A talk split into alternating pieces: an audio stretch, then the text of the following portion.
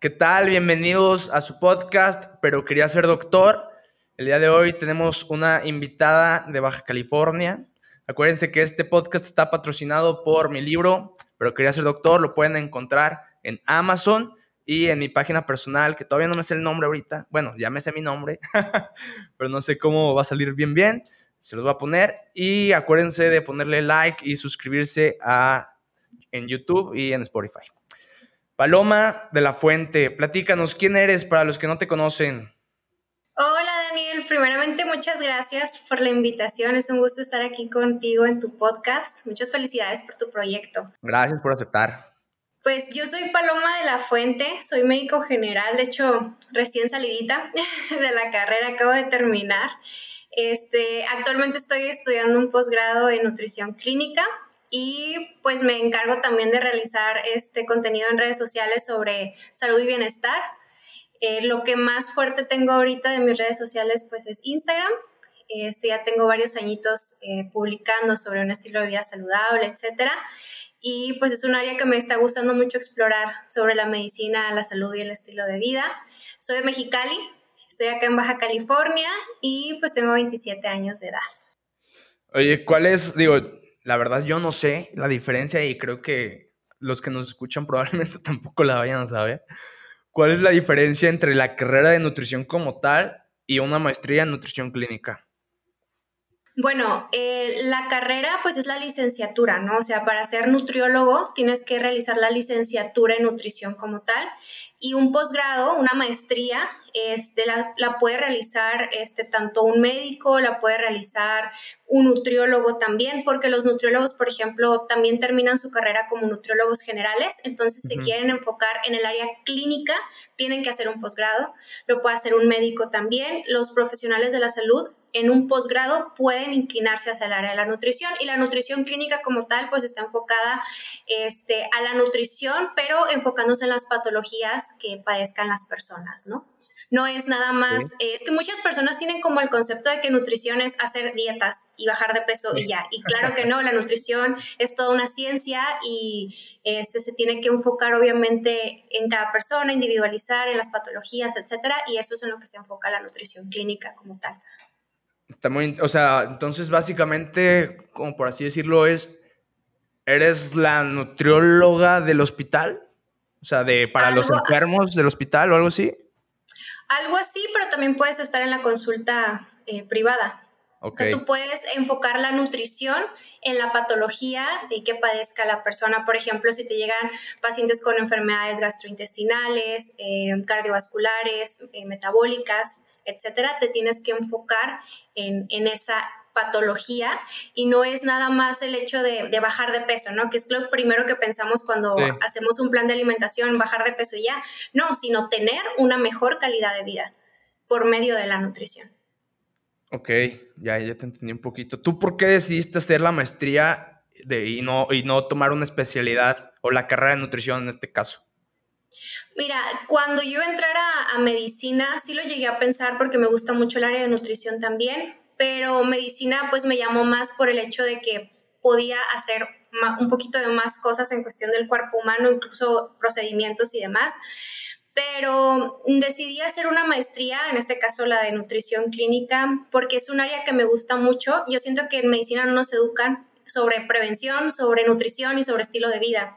Nuestra carrera, a pesar de que nosotros somos promotores de salud, pues somos muy poco saludables, te consta, ¿no? Tenemos horas de trabajo súper largas, guardias muy pesadas, no podemos comer a nuestras horas, eh, no podemos hacer ejercicio, etcétera, ¿no? Entonces yo siento que es un área que se tiene que fortalecer también en, en cuestión de, de, los médicos, ¿no? Entonces, por otro lado, también no quise aplicar para una residencia médica porque el estilo de vida eh, del residente como tal pues ya no es algo que está tan alineado conmigo, ¿no? Después de que fue interna, que vi todo el año de internado, lo que se vive en las guardias, el cansancio tan extremo, eh, dije, no, es que yo no quiero este estilo de vida. Entonces yo valoro mucho como mi, mi paz mental y no es por falta de, conocimiento o por, o por falta de dedicación o disciplina, sino simplemente eh, ahorita yo estoy como valorando mucho mi salud mental y, y, mi paz también. Entonces, por eso quise hacer un posgrado que fuera un poquito más relajado y que también me permitiera hacer como todas mis otras actividades porque ahorita también me estoy dedicando a las redes sociales, tengo algunos proyectos que no he podido hacer justo por la carrera, entonces me quiero dar como ese tiempo también. Sí, fíjate que, que ahorita estás hablando de salud mental, y se me vino a la cabeza, tengo una amiga que publicó un tweet hace poquito y, y creo que lo suscribo mucho, o sea, me, sentí muy identificado, o, o, lo creo bastante, que, dice, necesitas, necesitas tener una estabilidad emocional o, una inteligencia emocional muy fuerte para hacer una residencia y sí lo creo totalmente, ¿no? Sí, definitivamente. Y, y, luego, por ejemplo, nosotros aquí en México, ¿no? México es un lugar... Sí, sí, sí, bueno, el sector salud está, ya sabemos, ¿no? O sea, el maltrato al residente, a los internos, a los pasantes. Tenemos muy poca, eh, ahora sí que calidad de vida como profesionales de la salud, ¿no? Para empezar, yo siempre lo he dicho, las guardias de 36 horas no deberían de existir. O sea, una persona después de 24 horas ya no es funcional, o sea, ya no lo es. Incluso hay evidencia científica que comparan el desvelo de esa forma con una persona alcoholizada, ¿no? Entonces, este, pues aquí en México está, está muy, muy, muy fea la situación. Claro que si es tu sueño y la única opción pues que tienes es México y, y, tú quieres ser, no sé, neurocirujano, internista y es tu sueño y lo quieres hacer, pues hazlo, ¿no? Pero también si ya te lo empiezas a cuestionar un poco y empiezas a poner las cosas en una balanza, dependiendo de tu estilo de vida y cómo te ves en un futuro, claro que es súper este, válido elegir otro camino y está bien muchas veces hacen menos a, los médicos que deciden a lo mejor hacer un diplomado, hacer maestría, doctorado y demás por no haberse ido hacia la residencia, pero claro que es totalmente válido. Finalmente, pues de eso vas a vivir y eso va a ser toda tu vida. Sí, es tu vida a final de cuentas. Oye, pero ahorita que dijiste, digo, que, que no puedes comer a tus horas en la residencia y todo, tú sabes cómo afecta, digo, el, ciclo circadiano lo traes vuelto loco, obviamente.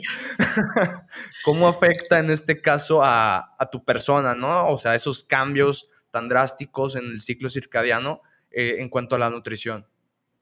Bueno, primeramente, eh, con el hecho de, no dormir, o sea, no dormir tus 7, 8 horas, aumenta la probabilidad, para empezar, de hipertensión arterial, resistencia a la insulina, aumento de, grasa corporal.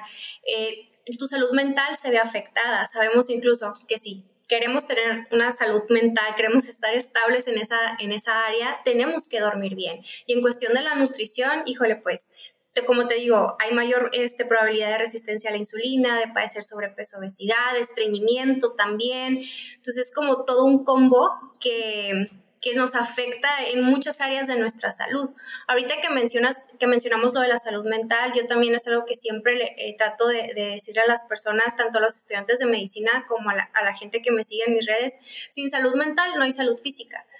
Y nosotros en esta eh, carrera eh, estamos muy expuestos a, ahora sí que a padecer ansiedad, depresión. Yo, por ejemplo, eh, yo padecí de depresión en la carrera y, y, es muy difícil, es muy difícil porque es una carrera pesada. Entonces, cuando empiezas como con toda esta onda de que tienes que aceptar que tienes una condición, que tienes que empezar con tratamiento, etcétera, pues es difícil. Entonces, siempre hay que tratar de buscar un equilibrio en, en esta área, ¿no?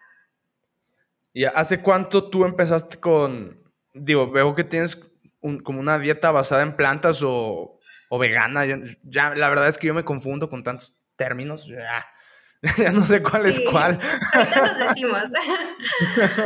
sí. ¿Por qué empezaste ese, ese estilo de vida?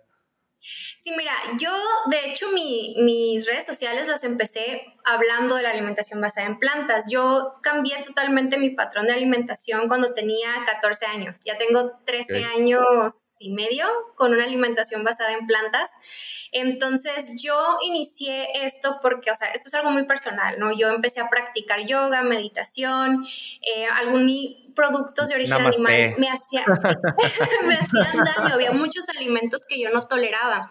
Entonces empecé a explorar esta, este tipo de alimentación. Primero eh, era vegetariana nada más consumía huevo y algunos lácteos y ya después me hice 100% basada en plantas.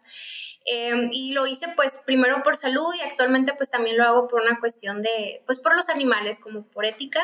no sé, no me gusta el maltrato animal, entonces lo hago por eso también. Y mis redes las empecé a, a abrir hablando sobre la alimentación basada en plantas. Yo decidí hacer mi Instagram público como en el 2018. Y yo lo único que compartía al inicio era como lo que yo me llevaba a la escuela, ¿no? O sea, mis recetas. Y ya después, poco a poco, como empecé a crecer, quise hacerlo un poquito más serio y educando a la gente, ¿no? Hablándoles sobre los beneficios de la alimentación a base de plantas, sobre eh, la nutrición, sobre medicina, tocaba varios temas de nutrición también y poco a poco hasta ahorita el concepto que tengo de, de salud, bienestar y estilo de vida en mis redes. ¿Y cuál es la diferencia entre vegana, vegetariana, basada en plantas? Este, digo, todas esas que... Sí, mira, primeramente eh, el veganismo sí lo tenemos que separar de lo que es la alimentación porque el veganismo es un, meramente una postura ética, ¿no? O sea, la, persona vegana es una persona que lucha por los derechos de los animales. Pero una persona que lleva una alimentación 100% basada en plantas, pues es aquella en la que su alimentación es a base de frutas, verduras, cereales integrales, leguminosas, nueces y semillas. Y una persona vegetariana eh, consume productos de origen vegetal y derivados de animales, como por ejemplo el huevo y los lácteos, la miel de abeja, por ejemplo. Este, entonces, esas serían como las diferencias. ¿No comes miel de abeja tú? No. No, man. ¿Qué le pones a los hot cakes? Eh, casi no consumo eh, como azúcar o productos así ultraprocesados, pero a veces utilizo el, la de agave poquita, ah, muy poquita, pero nada más. O de maple también. ok. Oye, ¿necesitas suplementar este estilo de vida? Bueno, eh, bueno la, la dieta basada en plantas con algún suplemento, algunas vitaminas? Sí, definitivo. De hecho, esto es un error muy común que comenta la gente cuando quiere hacer la transición hacia la alimentación basada en plantas. Una persona tanto vegetariana como 100% basada en plantas se tiene que suplementar sí o sí con vitamina B12. De hecho, realmente todos en algún momento de la vida vamos a necesitar vitamina B12, ¿no? Por ejemplo, personas que padecen de diabetes, que toman ciertos medicamentos, pues estos medicamentos disminuyen la absorción de B12. Eh, también este, personas que padecen de gastritis, personas de la tercera edad, pero enfocándonos meramente en la alimentación, si tú no consumes carne, tienes que consumir vitamina B12. De hecho, es el suplemento más importante. Este, y es muy común, fíjate, ahorita que lo mencionas y que hablábamos como de la diferencia de veganismo, eh, vegetariano, eh, basado en plantas, mm, hay muchas personas que son, o sea, son veganas, lo hacen por una cuestión ética, pero no llevan una alimentación saludable. Entonces, llevar una alimentación 100% a base de plantas no es sinónimo de ser vegano, ni ser vegano es sinónimo de que llevas una alimentación saludable. Hay muchas personas que no se asesoran con profesionales en el área de la nutrición y terminan con muchísimas deficiencias y problemas de salud alarmantes, ¿no? además de... Además de la vitamina B12, ¿no te tienes que, que suplementar con hierro? O sea, no, no realmente. Este, El hierro lo puedes encontrar en, muchos alimentos de origen vegetal, como por ejemplo las leguminosas, lentejas, frijoles, habas, eh, las verduras también. Lo único es que, por ejemplo, yo sí, sí les comento mucho la cuestión de la combinación de los alimentos. Por ejemplo, si te vas a comer unas lentejas, pues ponle unas gotitas de limón porque la vitamina C aumenta la absorción del hierro, ¿no? Entonces, nada más como aprender a hacer ciertas combinaciones para obtener todos los nutrientes que necesitas. Pero este, el, hierro, digo, esto, esto es algo, algo personal, creo que lo, había leído, no me acuerdo bien dónde. Este, el hierro de, tipo M, o sea, que está pues, de las carnes rojas, ajá, bueno, platícame un poquito de eso. Sí, el hierro emo y no emo, ¿no? sí, este, digo, ajá, ¿dónde lo consigues en, hay, en, hay Como mucha, hay como mucha este, preocupación por esto del hierro, pero realmente hay evidencia de que no necesariamente tienes que consumir pues carne para absorber bien el hierro. Este, con que tú combines bien tus alimentos, como en este caso que te digo, eh, eh, el hierro no emo que lo vas a encontrar en, en los productos de origen vegetal, pues combínalo con vitamina C para que puedas absorberlo mejor.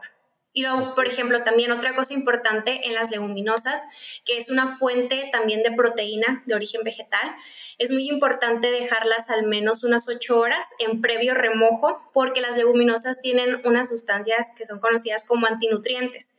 Entonces, si tú las pones en remojo al menos unas 8 horas, eliminas eso y tú puedes absorber mejor los nutrientes y también pues van a pasar menor tiempo en el fuego y conservan más sus nutrientes como tal. Y otra cosa, disminuye la cantidad de gas, porque por ende, por la fibra, eh, pues produces gas, pero si tú las dejas en previo remojo, eso te ayuda también a disminuir.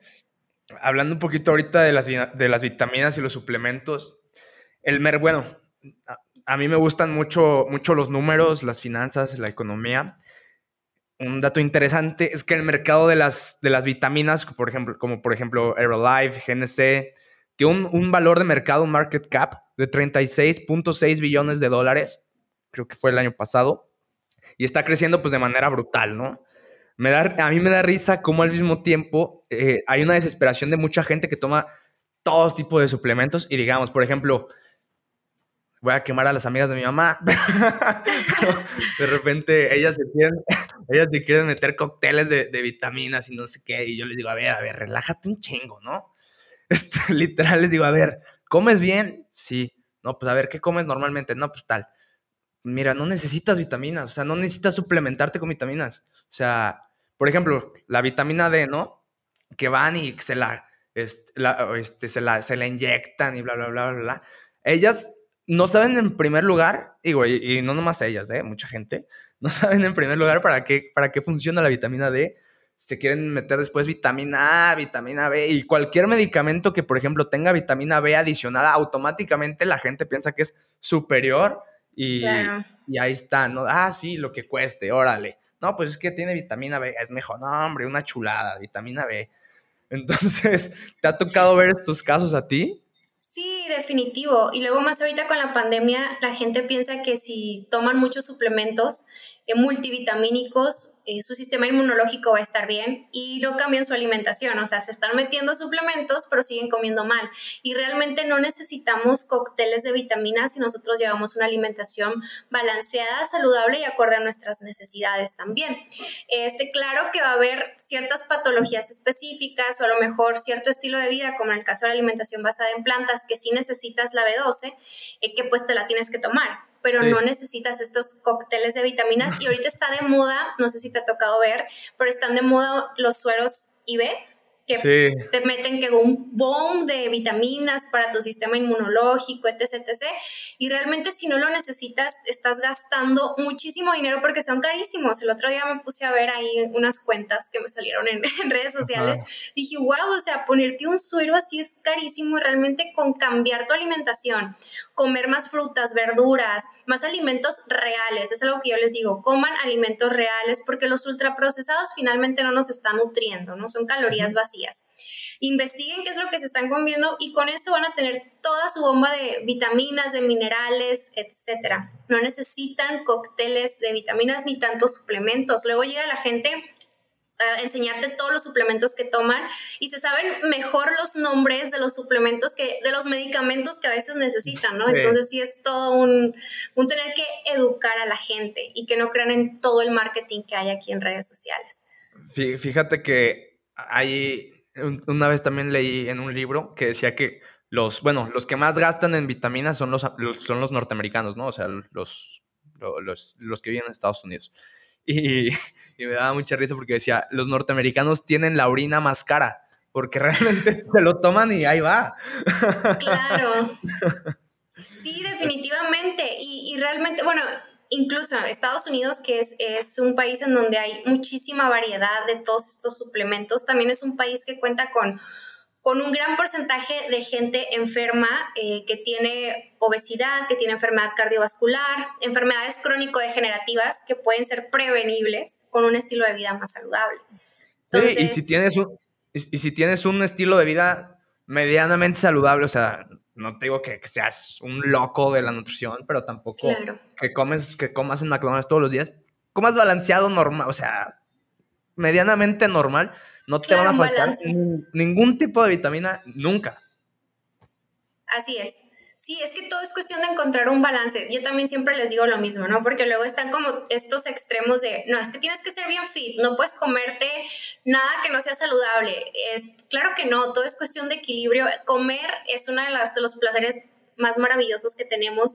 Entonces tenemos que encontrar un equilibrio en nuestro estilo de vida. Si no, luego también fomentamos toda la cuestión de los trastornos de la conducta alimentaria, ¿no? Que también ahorita hay muchísimos casos, justo por todas estas tendencias en redes sociales a hablar de temas de salud, en especial de nutrición, como si fueran personas expertas, ¿no? Hay muchos, pues, influencers, bloggers, etcétera, que entran en estos temas y que realmente recomiendan cosas que, pues, no, o sea, no son sanas. Entonces, en el balance y en el equilibrio está el secreto. Yo siempre les digo, un 80% del tiempo, 70% del tiempo, trata de comer saludable y el 30-20, date tu gusto, porque finalmente se vuelve entonces un martirio, ¿no? Digo, por ejemplo, me encantan los chocolates, me encantan los pasteles y no, no porque me cuide todo el tiempo, pues no me voy a comer un pedazo de pastel, ¿no? Sí, claro. Aparte, ahorita me acordé de, de otro, otro tema Seguramente lo has visto también. Ay, qué coraje. A ver, dime, el, agua dime. el, agua alcalina. Ah, el agua alcalina. Carísima, carísima. Yo, sí, es algo que, fíjate que qué bueno que tocas el tema eso de, lo alcalino, porque es el agua alcalina y es la dieta alcalina. Sí. Entonces, por ejemplo, yo sí les digo, o sea, el el pH del estómago es ácido, es súper ácido. Entonces, así, momento, o sea, ese argumento y se acabó la discusión, ya. Se acabó la discusión. Tú te tomas el agua alcalina y se hace ácida, no hay más. Y luego también, por ejemplo, yo trato de explicarles mucho en mis redes la cuestión esta de la dieta alcalina, ¿no? Porque piensan que las verduras, las frutas, por tener un pH alcalino, les van a hacer la sangre alcalina. Y yo les digo, no.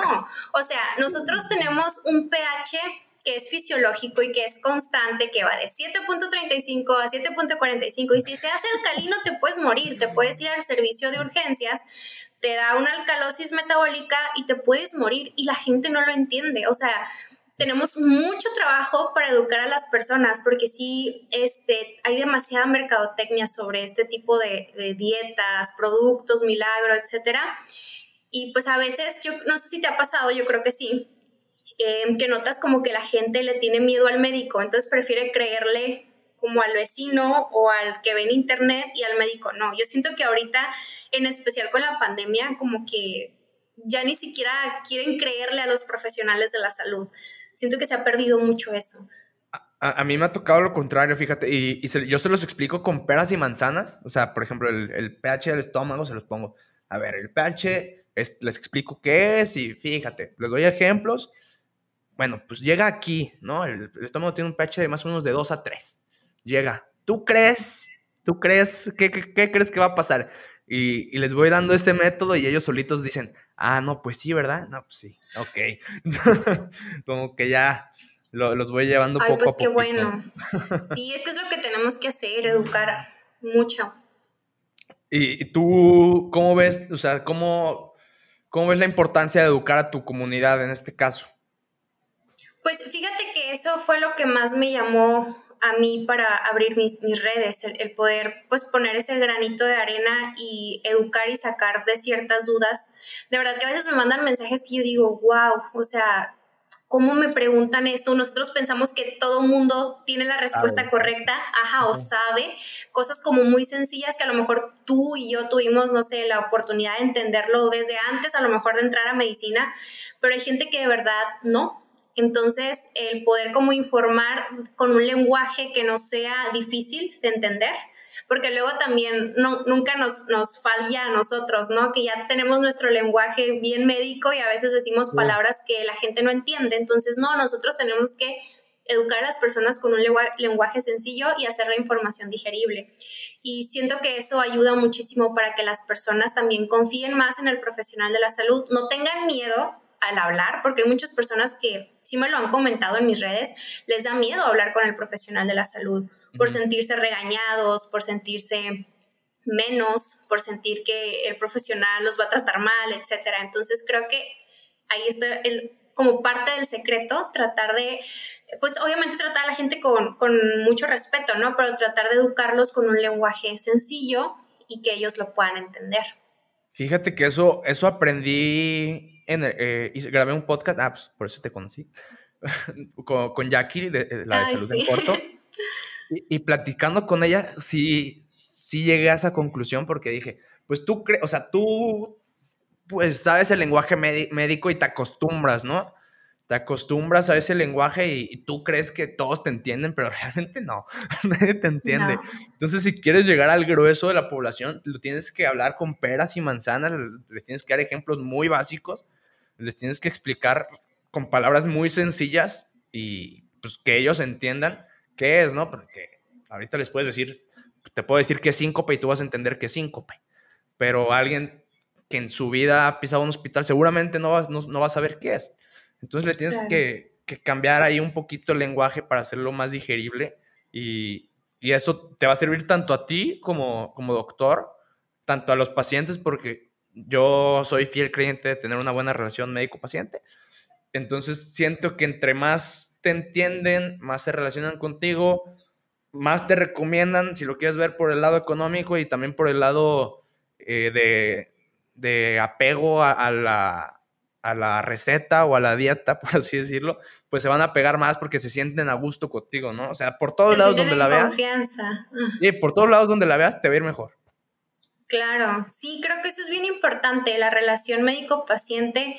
Eh, bueno, tanto hay médicos que son groseros como hay pacientes que son groseros, ¿no? Entonces, yo creo que desde el principio tratar de, de, hacerlo con mucho respeto y pues ambas partes se van a entender súper bien y como bien lo mencionas, el paciente se apega al tratamiento y confía, o sea, siente confianza y confía en ti, entonces hace lo que tú le dices.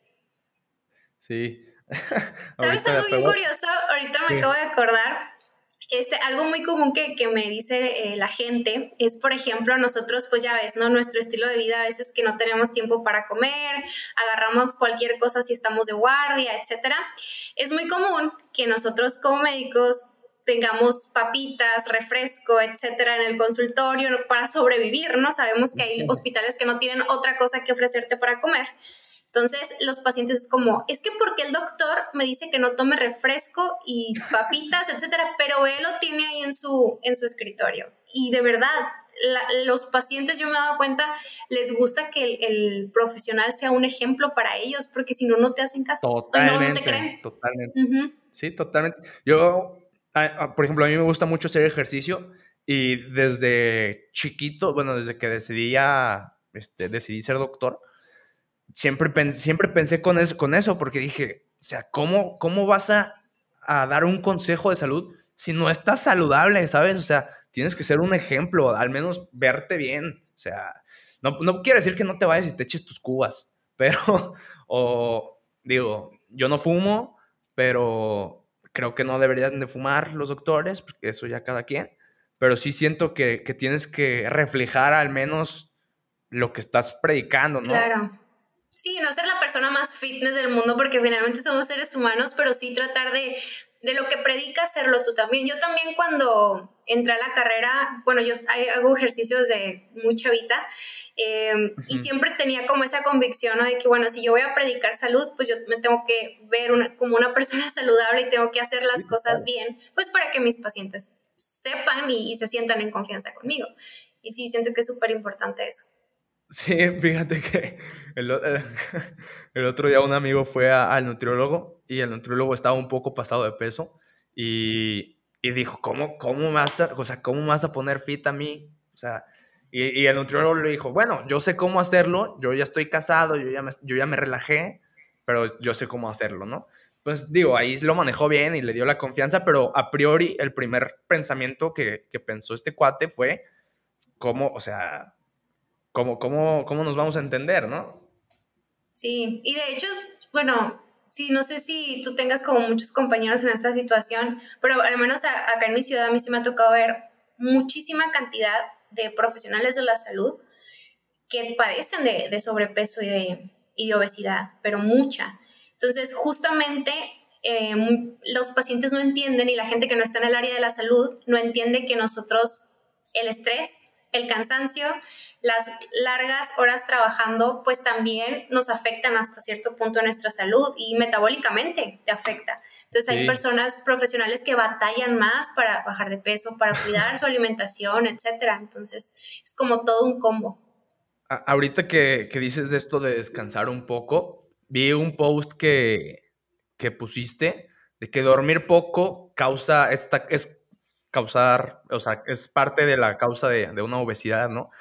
Si quieres, platícanos un poquito de, este juego de las hormonas, de la leptina y la grelina, cuál, cómo juegan eh, en el factor de dormir poco y la obesidad. Sí, pues mira, todo, eh, bueno, como sabemos en el sueño se llevan a cabo procesos metabólicos que son específicos del sueño. O sea, si tú no duermes, ya esos procesos metabólicos ya no se van a llevar a cabo bien. Entonces, todo también es hormonal. O sea, muchas de las, de las patologías son hormonales.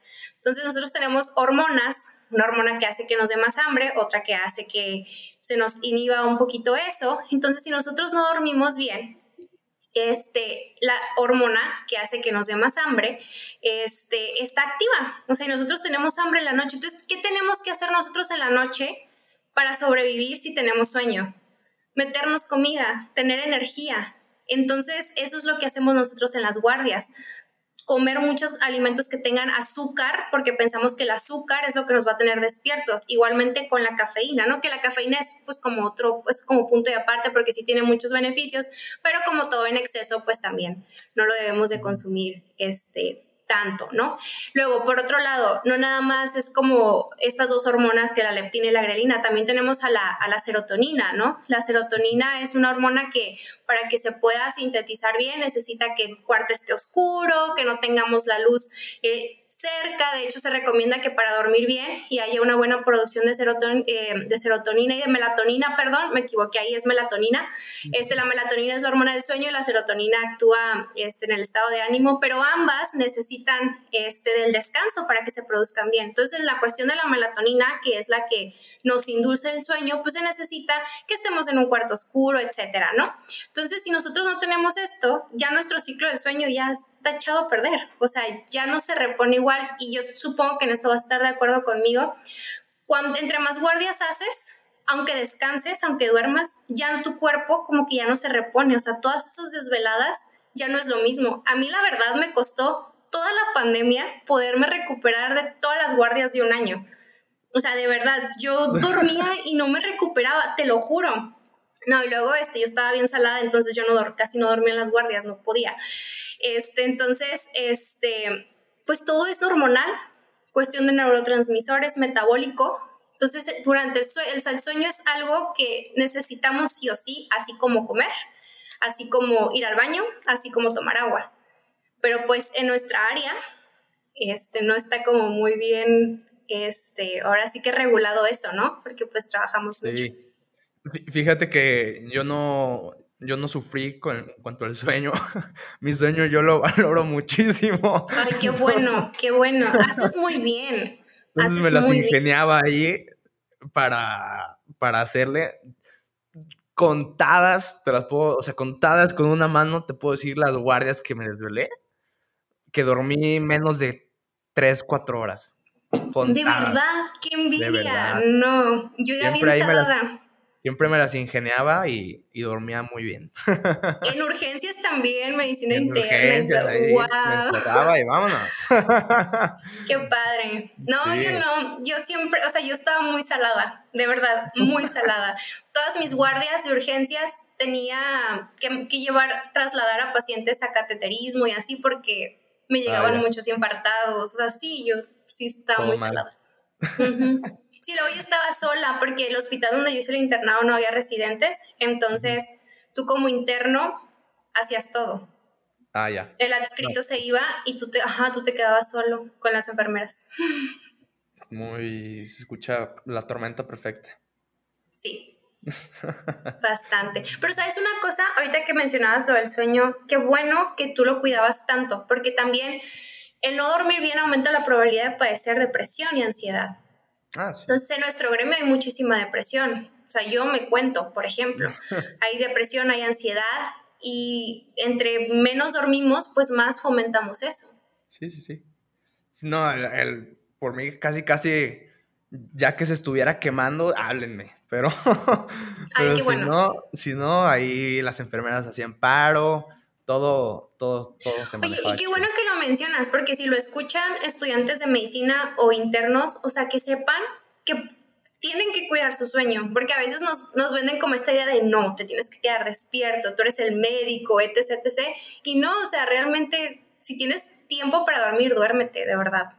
Tu cuerpo te lo va a agradecer mucho. Aparte, la verdad es que yo tengo una habilidad para dormir, o sea, una habilidad para dormir increíble. En cuanto pones la cabeza en la almohada. O sea, yo sí, ahorita, ahorita me podría dormir. Ay, no, yo no. Entonces, sí, por eso no sufrí mucho.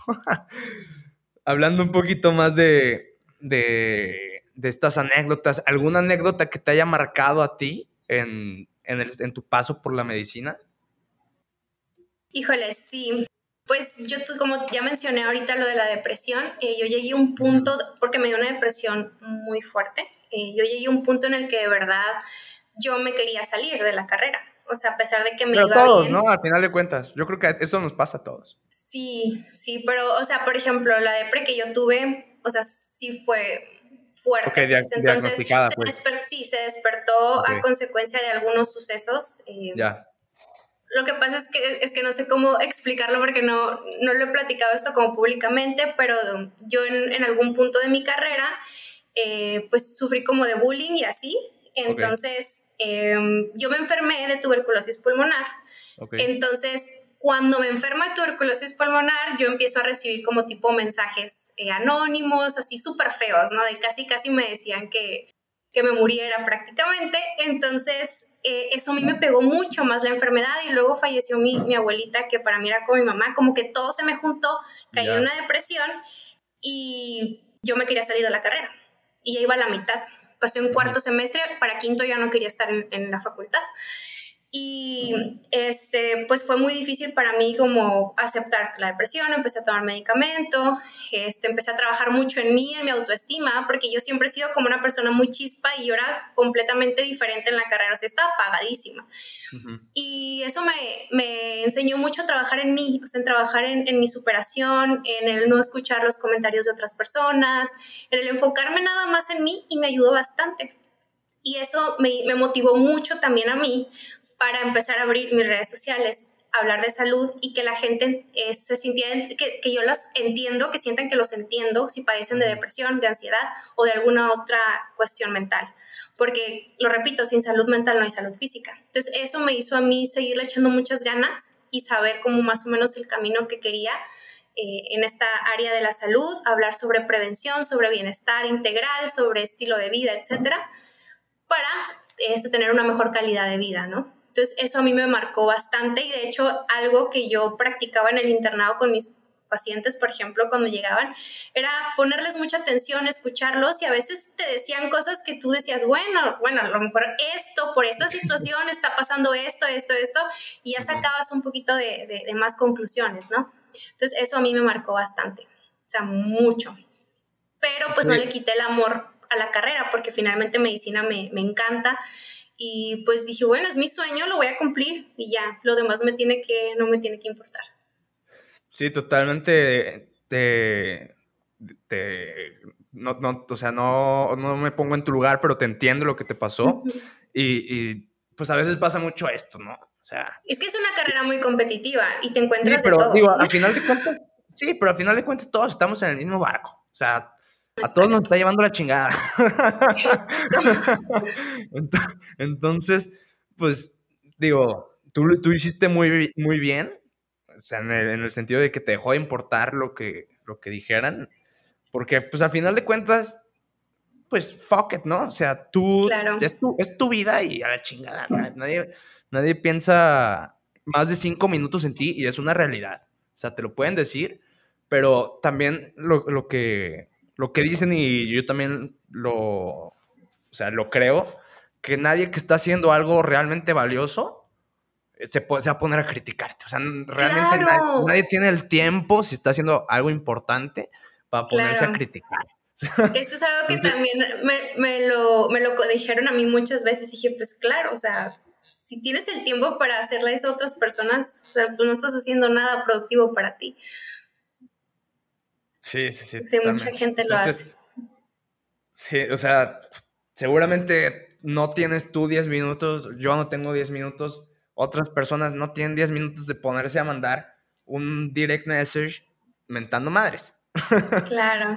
Entonces, pues, pues, ya, o sea, digo, y una vez que lo aprendes, pues ya como que se te resbala más todo y, y vives, creo yo, un poco más feliz, ¿no?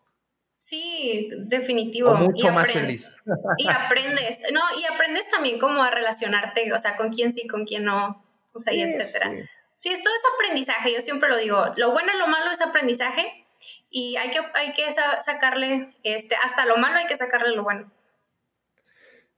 Y tú, digo, volviendo un poquito a, la dieta, ¿cuál es la dieta perfecta? Digo, porque ya ves que, que ahorita, por ejemplo, está de moda la, dieta keto, ¿no? Que llevará unos dos, tres años de, moda, tal vez.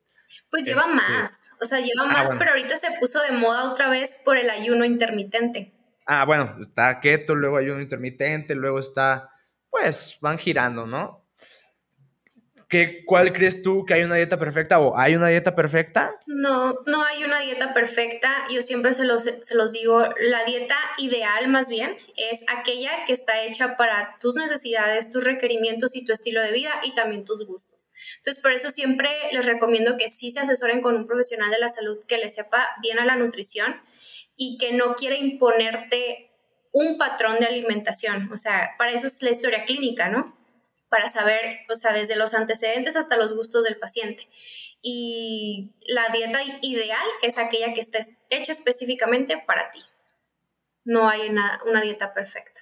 Fíjate que, por ejemplo, a, mí me gusta un poco la nutrición y de repente tengo amigos que me preguntan, ¿no? Y dicen, no, pues es que fíjate que, que tal cuate bajó con la dieta keto tanto, tal cuate hizo un intermitente y bajó tanto o se marcó y, o subió de peso, se puso mamado, lo que tú quieras, ¿no?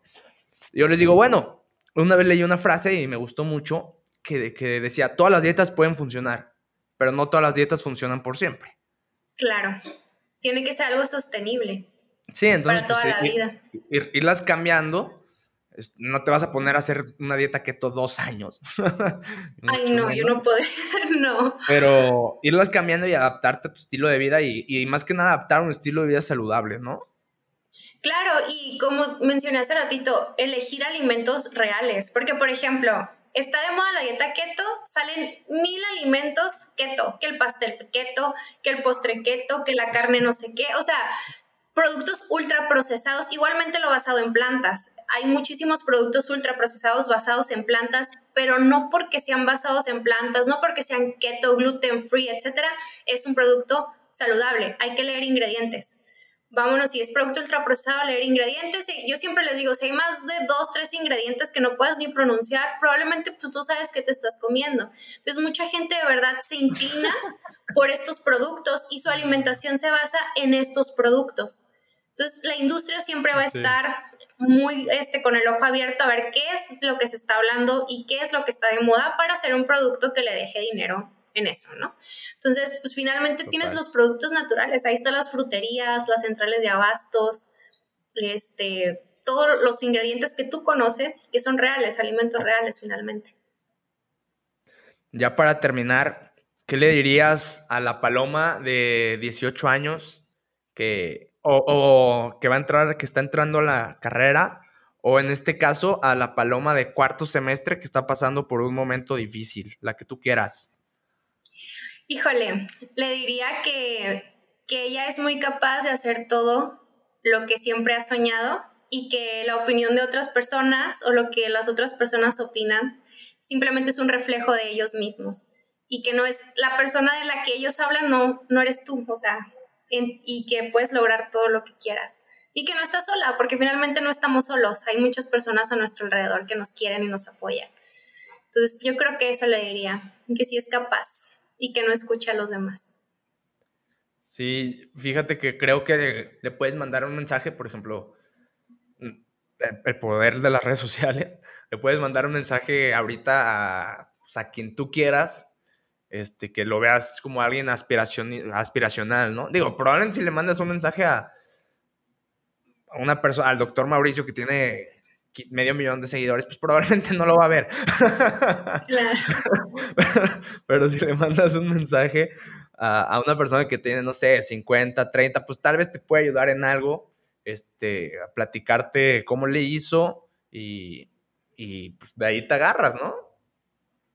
Sí, claro, y siempre, o sea, siempre creo que es bueno el, también el seguir a personas que nos motiven y que nos dejen un mensaje. Que te aporten algo. Ajá, que te aporten algo positivo, porque luego ahorita, justo con las redes, eh, hay tantas cosas, tanta desinformación y nos inclinamos tal, tal vez en una vida meramente superficial y hasta nos frustramos. Hay mucha gente que me escribe, me dice, ay doctora, es que yo sigo a tal persona, pero yo nunca voy a ser así, yo no tengo esto. O sea, es que no nos tenemos por qué comparar. Estamos en este mundo para, para crecer, para aportarnos, crecer juntos, para trabajar en equipo, no para compararnos y para competir. Eso es algo que, que creo que es importante. Finalmente, no somos competencia, somos un complemento entre todos. Y yo creo que la competencia pues es contra uno mismo, ¿no? Exacto. Porque pues, no, no tienes las mismas condiciones ni el mismo contexto que, que otras personas.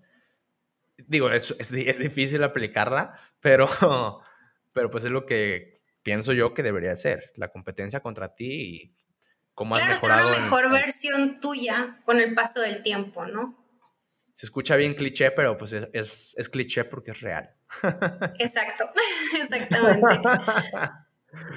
Oye, pues muchas gracias por, tu participación en este no, podcast. No, gracias a ti. ¿Dónde te encuentran en, las redes sociales para los que, los que no saben? Me pueden encontrar en Instagram, en Facebook, en YouTube y en TikTok como dra.paloma de la fuente. O sea, doctora Paloma de la Fuente. Sí, pues te agradezco mucho a ti por la invitación y también porque estés dando un mensaje a las demás personas. Creo que eso es súper importante. Entonces, pues te los que le, si le puede ayudar, yo siempre digo, si les puede ayudar, no, o sea, a una persona con eso me doy, ¿sabes? Exacto. Le ayudas mucho a la gente así. Sí, sí. Todavía no me llega mucho hate, nomás me ha llegado uno. y ay, hasta espérate, le dije, mijito, espérate. Le dije, ay, no, no, hasta le dije, ay, muchas gracias. el primero, ¿no? No, eso, eso no importa. Quédate con la satisfacción de toda la gente que te, que te va a agradecer por, por este está Bien, está bien. O sea, a, mí se me resbala mucho, entonces no pasa nada. Qué bueno. Qué bueno. Oye, pues muchas gracias este, y nos vemos pronto. Ay, muchísimas gracias a ti. Que tengas bonita noche igualmente para todos. Bye.